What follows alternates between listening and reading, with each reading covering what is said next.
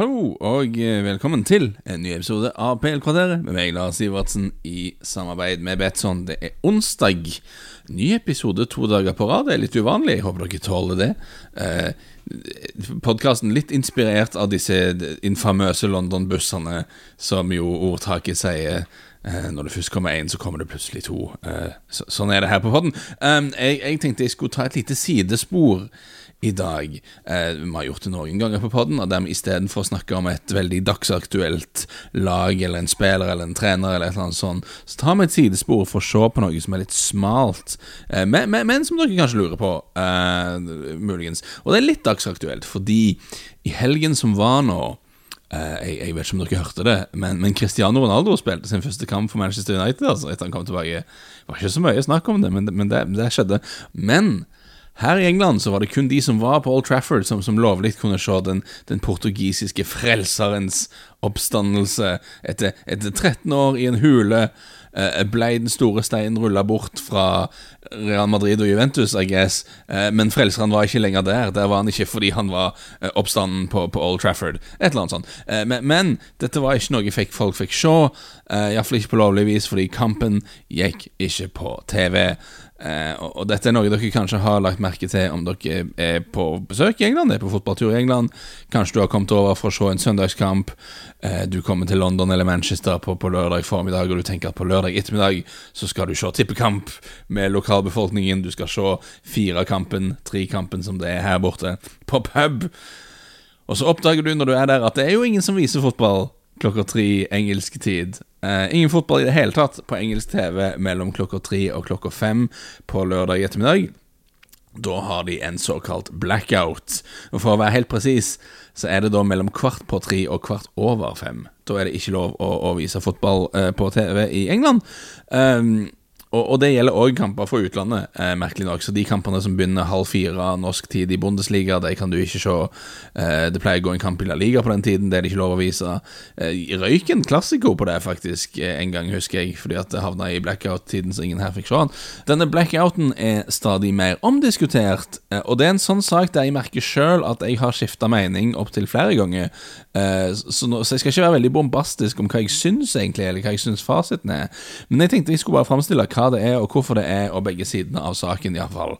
Eh, og, og for å se på litt bakgrunn først. Altså, engelske fotballklubber veldig mange av de i hvert fall, var historisk sett veldig skeptiske til TV-dekning generelt, all TV-dekning, eh, og hva slags påvirkning eh, det kunne ha på, på tilskuertallene.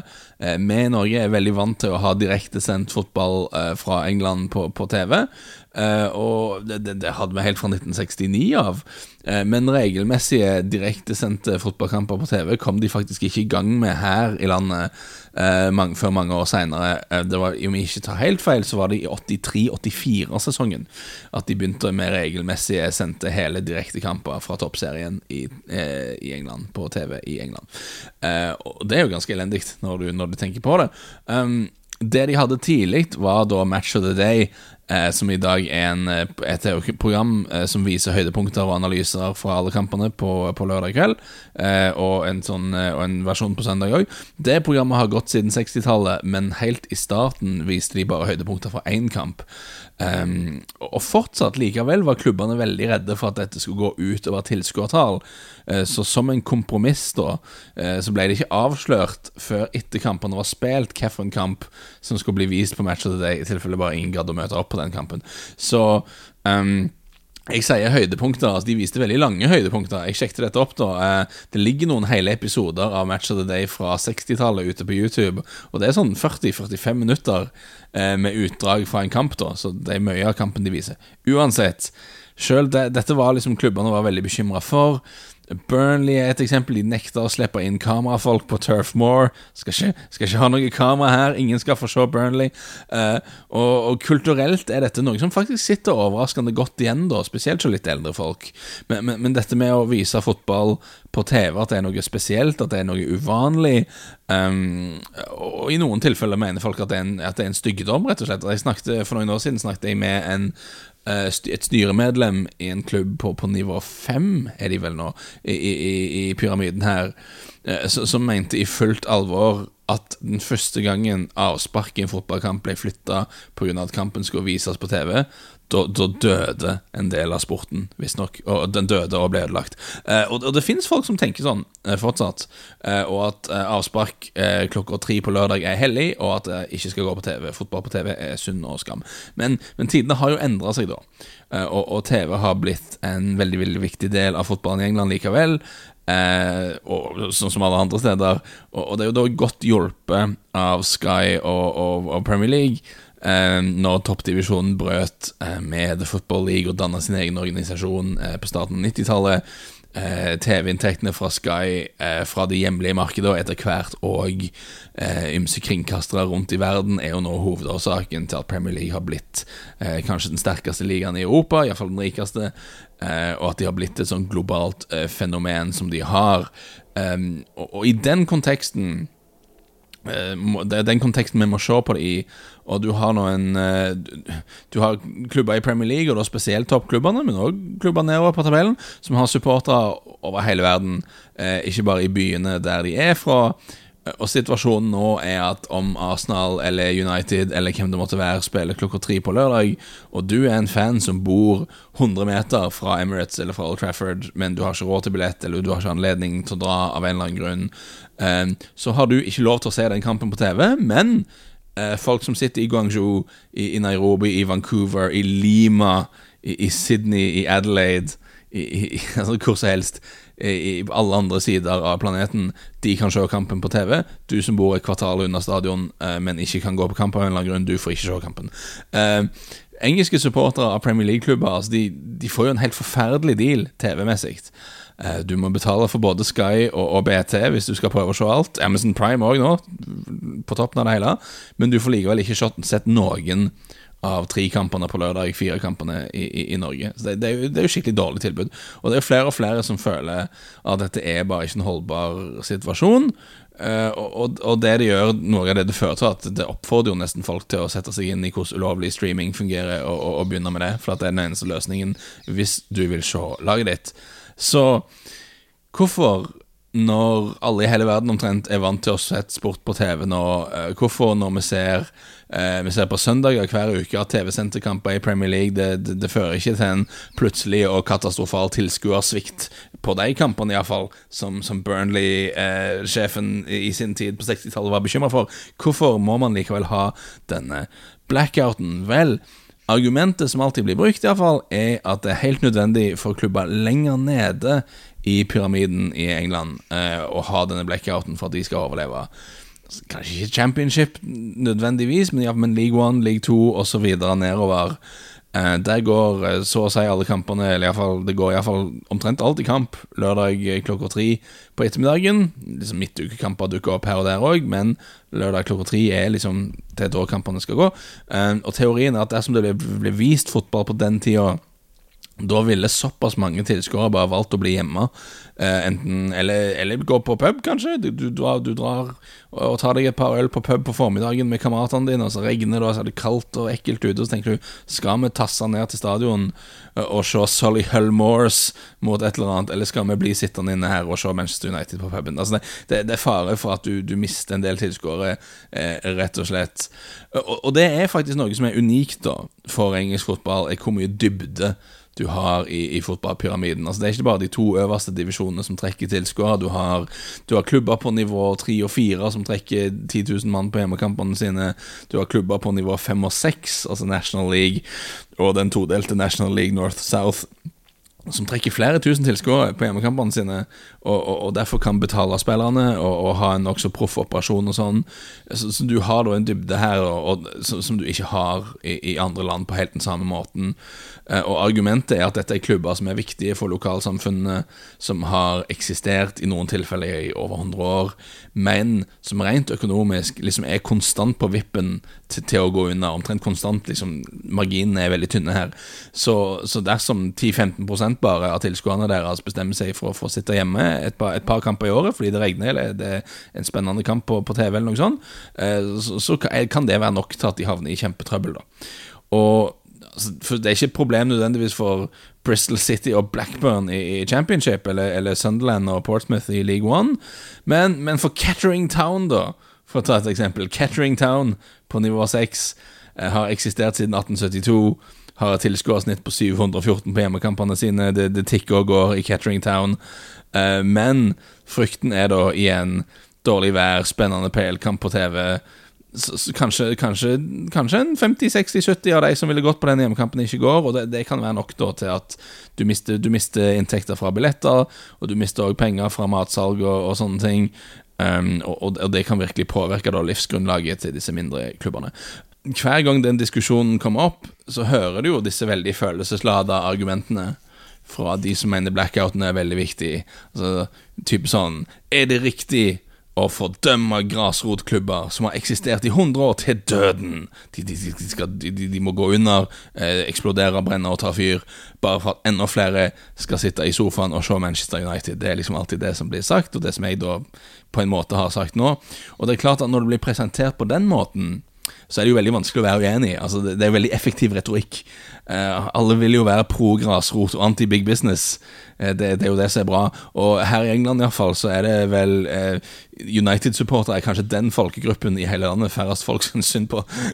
så det er liksom en måte å si det på. Ingen, du vinner ikke det, den diskusjonen. Men du kan jo omformulere denne problemstillingen og ta noen retoriske grep. Eh, og istedenfor å snakke om hypotetiske United-TV-tittere som ingen har sympati for, eh, la, oss se, la oss forme en annen hypotetisk person her. La oss bygge en mer attraktiv stråmann.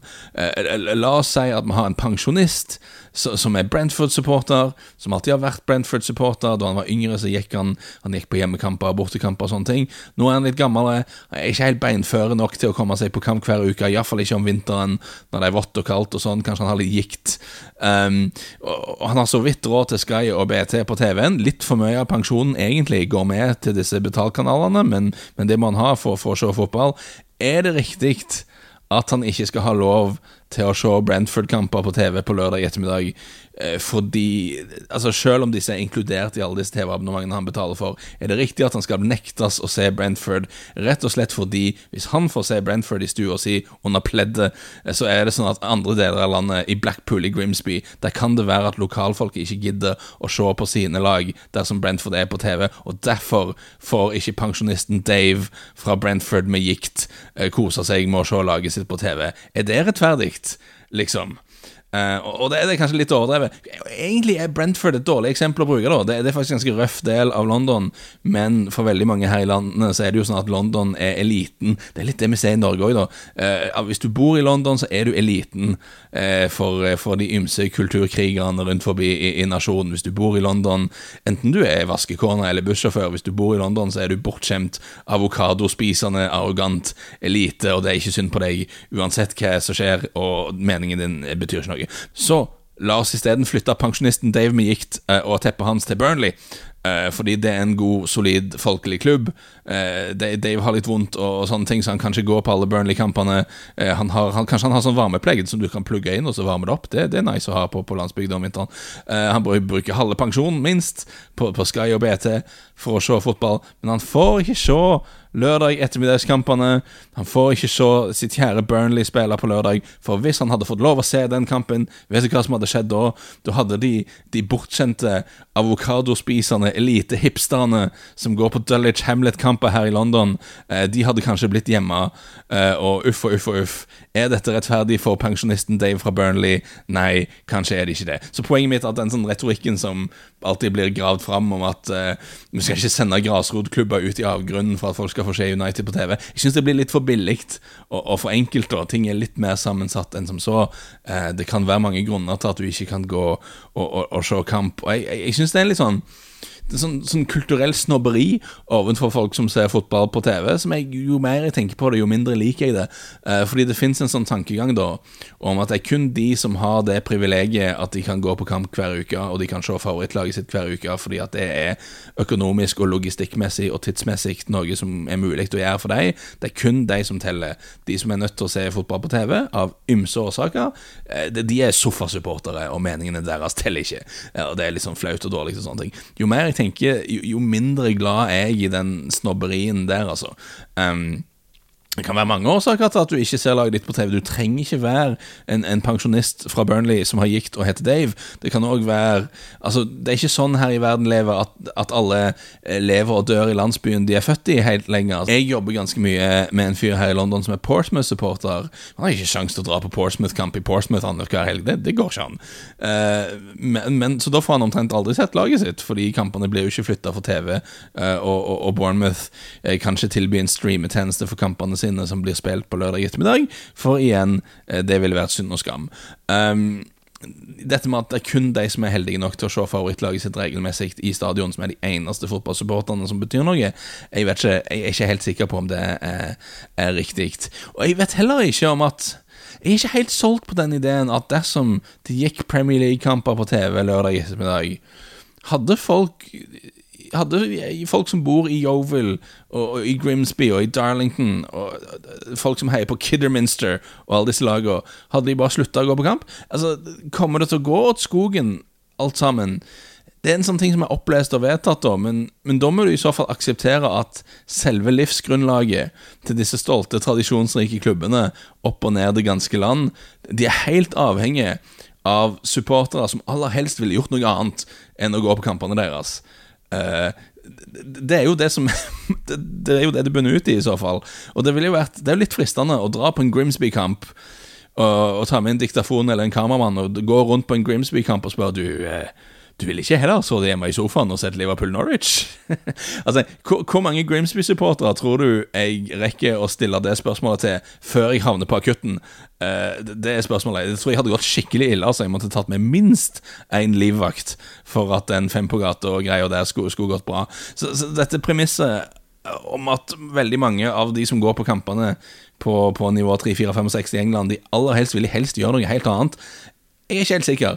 Eh, jeg syns iallfall det er en hypotese som bør testes ut litt, eller eh, etterforskes, og iallfall ikke umiddelbart aksepteres som et uh, ubestridelig faktum, tenker jeg, for å være helt ærlig. Men på den andre siden, jeg ser jo òg at folk som er veldig involvert i fotball på det nivået, spesielt klubbeiere nedover i divisjonene, de, er veldig, veldig tydelige på at fotball på TV påvirker tilskuertallene deres på en veldig negativ måte. Eh, jeg, jeg, så styreformannen i Rochdale har sagt at de får 20-25 eh, lavere tilskuertall når de spiller kveldskamper i midtuken, når det òg går fotball samtidig. og han, han, mener det er det som er problemet. Um, Andy Holt, eieren til Accrington Stanley, som er ganske frittalende, han uh, har omtalt blackouten som helt fundamentalt uh, for økonomien til den klubben. Og, og, og, da må vi jo da spøk til side si at dette er folk som kan dette litt bedre enn meg. Eh, så det kan godt være det er, det er så viktig, rett og slett. En idé som jeg liker, som ble foreslått av Jonathan Louis i The Guardian forrige uke, var å fortsette å ha en blackout, men å bare flytte også Premier League og Championship-kamper bort fra lørdag klokka tre. Og gjøre lørdag tre til fem til et sånn grasrotvindu, eh, der folk rett og slett skal gå og se det lokale laget sitt, enten det er Oldham eller Exeter eller Laton Orient, og så kan Premier League og Championship-klubbene eh, vise alt, alle kampene sine på TV, men andre tidspunkter i løpet av helga. Det, det, det, det synes jeg jo en, det kan være en idé som har, har litt sånn muligheter eh, for seg. Det er, det er skikkelig dårlig da, for bortefans i de to divisjonene. Fordi Med tanke på reisetid og sånn her på øya, så er lørdag 3-5 det desidert beste for bortesupportere. Og, og det, det, bør, det bør vi ta i betraktning, selvfølgelig.